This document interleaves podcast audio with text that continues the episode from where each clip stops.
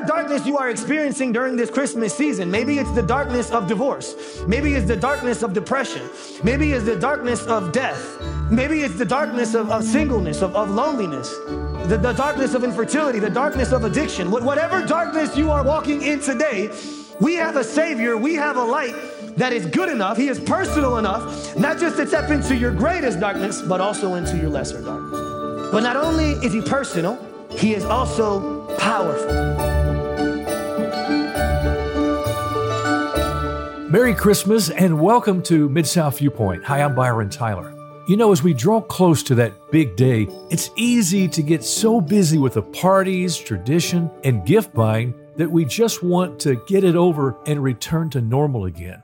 Normal for many is too painful. You're hoping that the tinsel and the songs of the season may spark some excitement, but things have gotten too complicated at work, a failed relationship, or the death of a loved one. Christmas just isn't the same for you. I'm hoping today's show will help narrow our focus a bit and put into perspective what it's all about. I recently heard Wil Franco share what Christmas is ultimately about. Wil is the lead pastor at Mission Church in Memphis. Now, this particular message was pulled from a series called Rescue Mission, and is what I would like to share with you on today's Mid South Viewpoint. Let's hear now from Pastor Wil Franco. What is Christmas ultimately about? Because Christmas, yeah, Christmas is about family, it's about gifts, it's about tradition, Christmas is about a lot of things, but in its essence, Christmas is a rescue mission. It was the first step that Jesus took in his rescue mission in order to rescue you and me. And if he is the rescuer, then guess what? That makes us the rescued. We are starting the series by looking at a very well known passage when it comes to Christmas Isaiah chapter 8, verse 21 through Isaiah chapter 9, verse 7. Isaiah writes, they will pass through the land. He's talking about people who are walking in darkness before Jesus. They will pass through the land, greatly distressed and hungry. And when they are hungry, they will be enraged and will speak contemptuously against their king and their God and turn their faces upward. And they will look to the earth, but behold, everyone say, but behold, distress and darkness, the gloom of anguish they will be thrust into thick darkness. Verse 1 of chapter 9 says, But there will be no gloom for her who was in anguish. In the former time, he brought into contempt the land of Zebulun and the land of Naphtali. But in the latter time, he has made the glorious, he has made glorious the way of the sea, the land beyond the Jordan, Galilee of the nations. The people who walk in darkness have seen a great light. Everyone say, great light. Those who dwelt in a land of deep darkness, on them has light shone. You have multiplied the nation. You have increased its joy. They rejoice before you as with joy at the harvest, as they are glad when they divide the spoil. For the yoke of his burden and the staff for his shoulder and the rod of his oppressor, you have broken as on the day of Midian. Every boot of the tramping warrior in battle tumult and every garment rolled in blood will be burned as fuel for the fire. For to us, everyone say to us, a child is born, and to us a son is given. And the government shall be upon his shoulder, and his name shall be called Wonderful Counselor, Mighty God, Everlasting Father, Prince of Peace. Of the increase of his government and of peace, there will be no end. On the throne of David and over his kingdom, to establish it and to uphold it with justice and with righteousness from this time forth and forevermore, the zeal of the Lord of hosts will do this. It's the word of the Lord. What I want to do this morning is I want to look at these two chapters under two headings. We're going to begin this morning by looking at the severity of the darkness, and then we are going to conclude by looking at the necessity of the light. But the reason why we are starting with the severity of the darkness is because if you don't understand how severe the darkness is, then you won't ever see how necessary the light is. In this passage, Isaiah, before he prescribes the light, he first diagnoses the darkness. And he says that for those who are walking in darkness, there are certain symptoms that reveal to you if you are someone who is walking in darkness. Here are the three symptoms of people who walk in darkness. The first symptom is your conduct. The second symptom of someone who walks in darkness is their condition. And then the third symptom is their confidence. So we're going to work our way through these symptoms.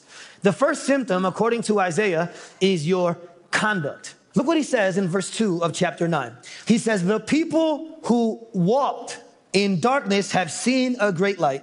Those who dwelt in a land of deep darkness, on them has light shone. Isaiah, through the inspiration of the Holy Spirit, is informing you and he's informing me that one of the symptoms of an individual who is living in darkness is their conduct. And the reason why we know that he's getting after the conduct is because the word there walked in the Hebrew, it means to be going down a particular path again and again and again and again. So it's not a path that you went through, went down once, but it's a path that you continually go down again and again. And then the word dwelt there, it literally means to live somewhere. It means to reside somewhere. So to take a word from the New Testament, it means to abide somewhere. So Isaiah says that one of the ways that you and I can know if we are walking in darkness, if we are people who've been in darkness, is by looking at our walk and by looking at our dwelling. Where do we walk and where do we dwell? Now, what's interesting is that in the passage, he uses this, this phrase that is written differently in this passage, but it says, those who dwelt in a land of deep darkness. That, that phrase there, deep darkness, really what it, what it means there in Hebrew is the valley of the shadow of death. It's the same Hebrew word that King David uses in Psalm 23. That you and I, we walk in the valley of the shadow of death. And get this if you're sitting here this morning and you're a Christian and you're thinking, well, he can't be talking to me because I've already believed in Jesus. Well, guess what? Christians can walk in darkness just as much as non Christians can. And one of the things that breaks my heart, if I'm being honest, and I'm being honest about just my issue, not just yours, is that it breaks my heart when Christians not only walk in the same darkness as non Christians, they have the same fears, they have the same concerns, and they look towards the same solutions. And we act like if Jesus never showed up.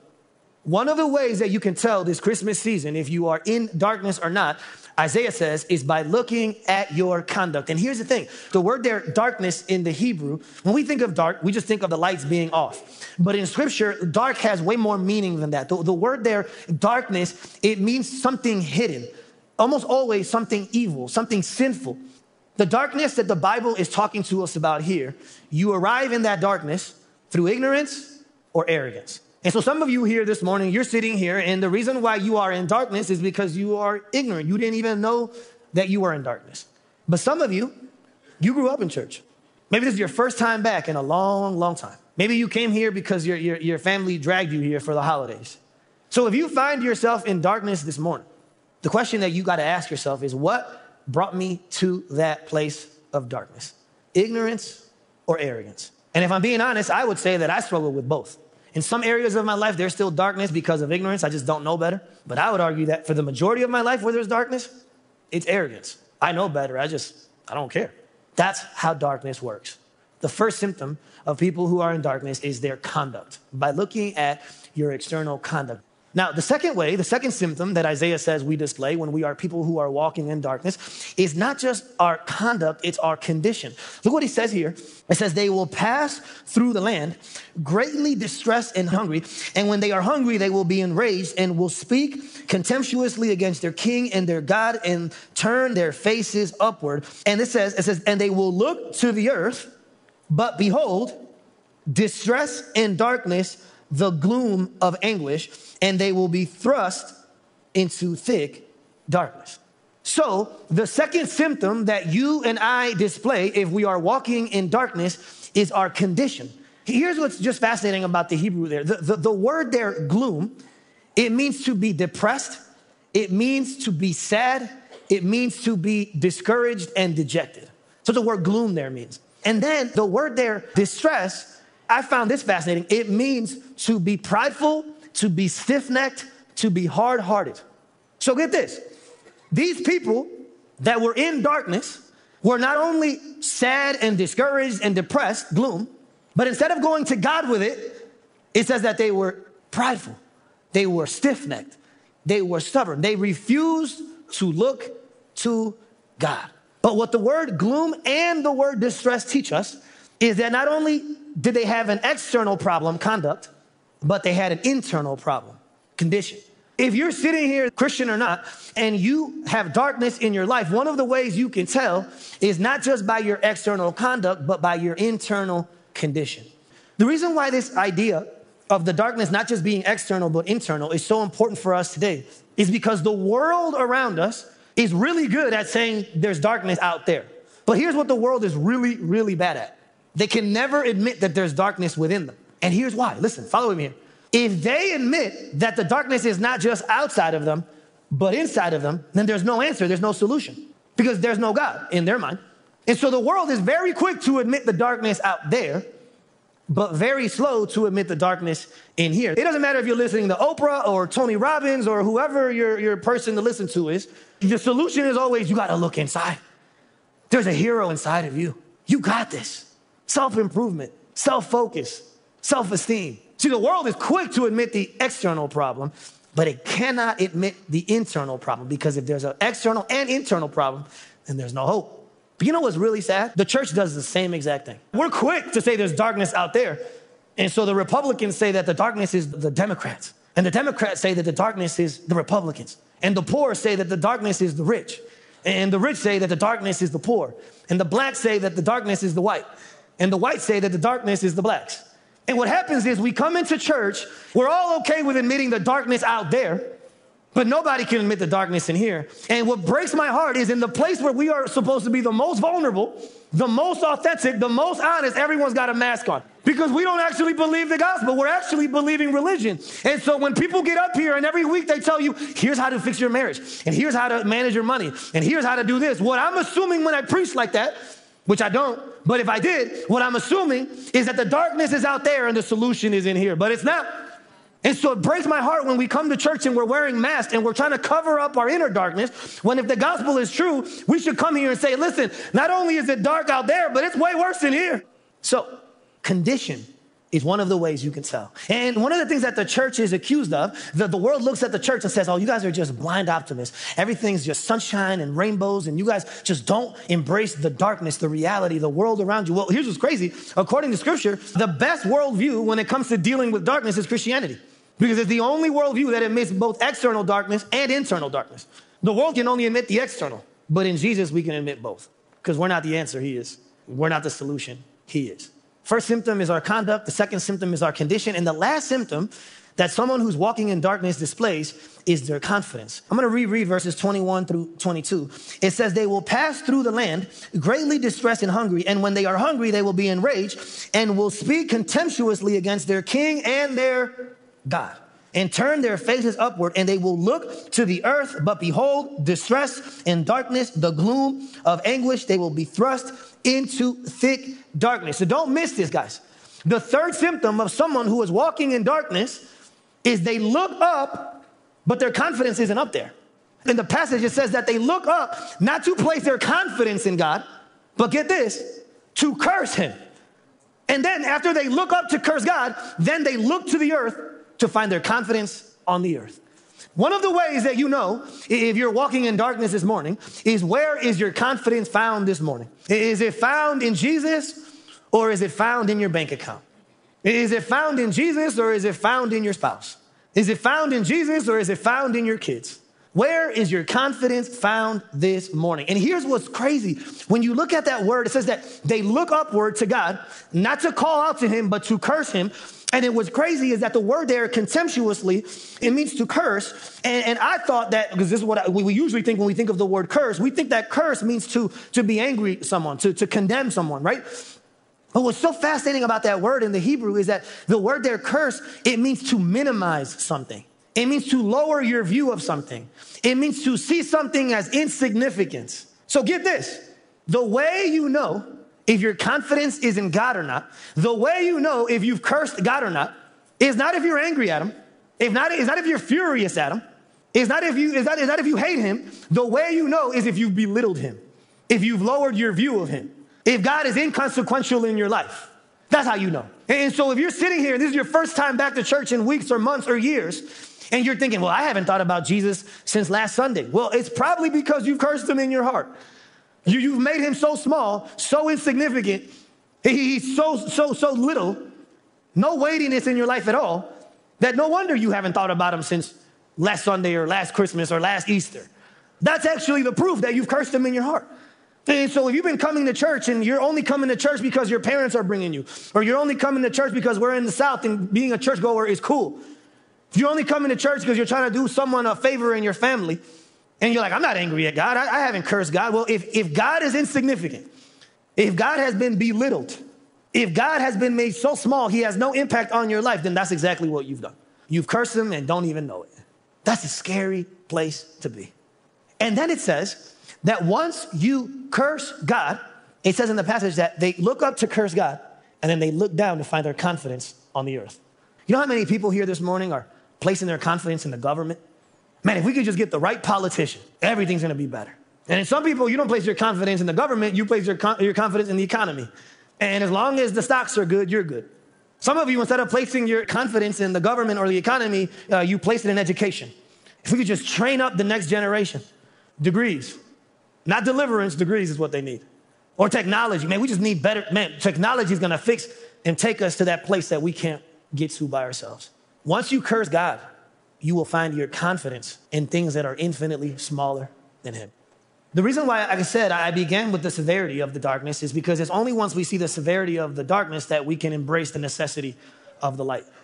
And when we look at this passage, Isaiah, he, he, he transitions from the darkness to the light. And here's what's beautiful about this passage. In response to our multifaceted darkness, God provides a multifaceted light. We know in light of scripture that the light that God sends, spoiler alert, was Jesus. The light was a person, and his name is Jesus Christ. And here's the thing, guys three things that we need to know this Christmas season about this light. The first thing that I need you to know is that this light is personal. It says, A child is born. So he was human. This light was human. A child is born. Then later on, it, describes him as a wonderful counselor.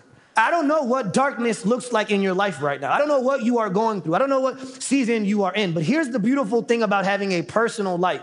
Here's what's incredible about this, this Savior, this, this light, is that He is so personal that not only is He willing to walk into the greatest darkness, which is your sin, but if he was willing to walk in the greatest darkness, then he's also willing to walk into your lesser darkness. Whatever darkness you are experiencing during this Christmas season, maybe it's the darkness of divorce, maybe it's the darkness of depression, maybe it's the darkness of death, maybe it's the darkness of, of singleness, of, of loneliness, the, the darkness of infertility, the darkness of addiction. Whatever darkness you are walking in today, we have a Savior, we have a light that is good enough, He is personal enough, not just to step into your greatest darkness, but also into your lesser darkness. But not only is He personal, He is also powerful. In the passage, it says that a light has dawned. And then later on, it says that a son is given. And then after that, it says that he is a mighty God. Not only is he personal, but he's powerful. So here's why this is good news. Because he's personal, he can relate to you but because he's powerful, he can redeem you. You see, a human counselor can relate to you, but only a mighty God can redeem you. The one who relates is the same one who redeems. He's not only personal, but he's powerful, and he is so powerful that he gives you what you could not find in your own strength. Don't miss this. In the passage, it says that a light has dawned, a light has shone. Why is that important? Because you see the power and the grace of God in that word. It doesn't say that a light was produced. It doesn't say that a light was manufactured. It doesn't say that a light was fabricated. It doesn't say that a light was plugged in. It doesn't say that a light was generated. It says a light has dawned. It didn't come from here. It came from out there. He is stronger and he is bigger and he is greater and he is more powerful than our situation. Not only does it say that a light has dawned, it says that a son has been given. So a child is born shows us his humanity. A son is given shows us his divinity. He was there before even he even showed up. He already existed. It says that a son is, is given. It doesn't say that a son is, is earned. It doesn't say that a son is achieved. It doesn't say that a son is purchased. It doesn't say that a son is bought. It says that a son is given. It is all grace, and it's his power seen, not ours. If he is powerful, then what that tells us, don't miss this, it tells us that Jesus Christ, the light of the world, he is powerful enough to bring light into your darkness. He is powerful enough to bring life into your deadness. He is powerful enough to bring beauty into your brokenness. He is powerful enough to bring hope into your hopelessness. That's crazy. Come on. That's crazy, guys. Do you realize how crazy that is? I don't think you realize that. And that if it's true that he's all powerful and we are all broken and all weak, then it means that Jesus Christ, he didn't come to lend a hand. He came to be your hero. He didn't come to be a resource. He came to be your rescue. He didn't come to, to, to be a light. He came to be the light. He didn't come to be your life coach. He came to be your life. That's what that means. That's what that means.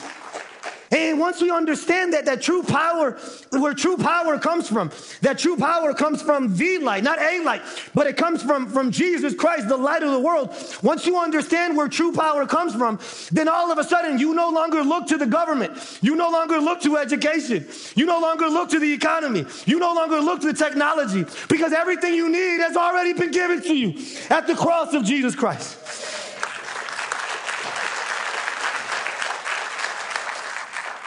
He is powerful. And the last thing he is, is he is a provider. Jesus Christ is a provider.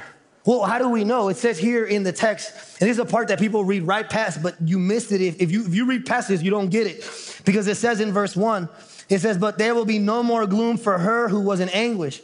In the former time, he brought into contempt the land of Zebulun and the land of Naphtali.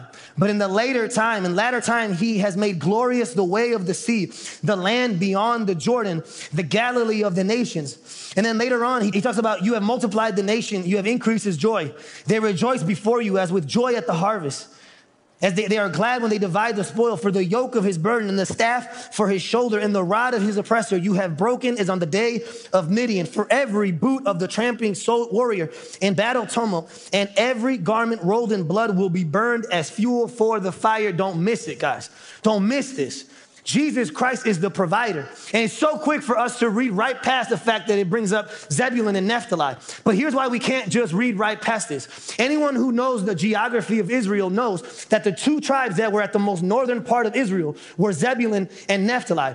But because they were at the outer edge of Israel, it was the place where most Gentiles lived. It was the place where Gentiles would come in and intermarry with the Jews there. And so, because of the intermarriage, it was the place that was most looked down upon out of all the tribes. All the other tribes looked down on the tribes of Zebulun and Naphtali. And so the Romans, they looked down on the Jews, and the Jews would look down on Zebulun and Naphtali. The only way Assyria could attack was through the land of Zebulun and Naphtali. But what's so beautiful about the gospel, what's so crazy about Jesus is that he is such a provision, he is such a provider that he shows up in the very place where the enemy attacked. He shows up in the place where they were most exposed. He shows up to the lowest of people, to the poorest of people, to the most broken, to the most looked down upon. He shows up to those people. That's why he's our provider, because whatever area in your life is the Zebulun and Naphtali, whatever area you are most exposed in, whatever area the enemy is most attacking you in, that's exactly where Jesus shows up. Think about that. That's where he shows up. And that's one of the things that gets me. It describes him as a prince of peace. But what's so fascinating is that commentators don't know what to do with it. The fact that he's described as a prince of peace makes no sense in the Hebrew language because prince was a military officer and then peace was peace. And so it was so ironic, it was such an oxymoron for there to be a military officer bringing a message of peace. Same thing that we see in the New Testament. In the New Testament, it says a host of angels, they sing a song of peace over the shepherds. But what's crazy is that the word their host, is an army. So in the New Testament, you have an army singing a song of peace. In the Old Testament, you have a military officer bringing a message of peace. Guys, you gotta, you gotta think about this. Because what, what we see is that we see both what we deserve and what we don't deserve in one title. We, what we deserve is that he's a prince and he should destroy us because he's a military officer. And then in the word peace, we see what we don't deserve. That's the beauty of the gospel. We see the heights of his law that we can't reach. But then even higher than that is the heights of his grace that he reached for us. Guys, think about this. At the cross, at the cross, the Prince of Peace he fought the war so that we might get a victory. At the cross, he was thrust into darkness so that we might be brought into light. At the cross, he was rejected so that we might be accepted. It was crazy. At the cross, Jesus Christ, he calls out to heaven. In the passage, it says that these people, they look up to heaven to condemn God. At the cross, Jesus Christ, the only person who didn't deserve to be condemned, at the cross, he looks up to heaven, not to curse God, but to call out to God. He says, Help me. And, and, and, and, was crazy is that instead of getting an answer, the Father stays silent. And so he has to say, My God, my God, why have you forsaken me? Jesus looks up to heaven, not to curse, but to call out and God didn't answer him so that one day he can answer you. That'll change your Christmas. That'll change your Christmas. Thanks for listening to this Christmas edition of Mid South Viewpoint. You've been listening to Pastor Wil Franco from Mission Church here in Memphis. If you would like to know more about the ministry of Mission Church, visit missionchurchmemphis.com. I'm Byron Tyler and hope you have a very Merry Christmas.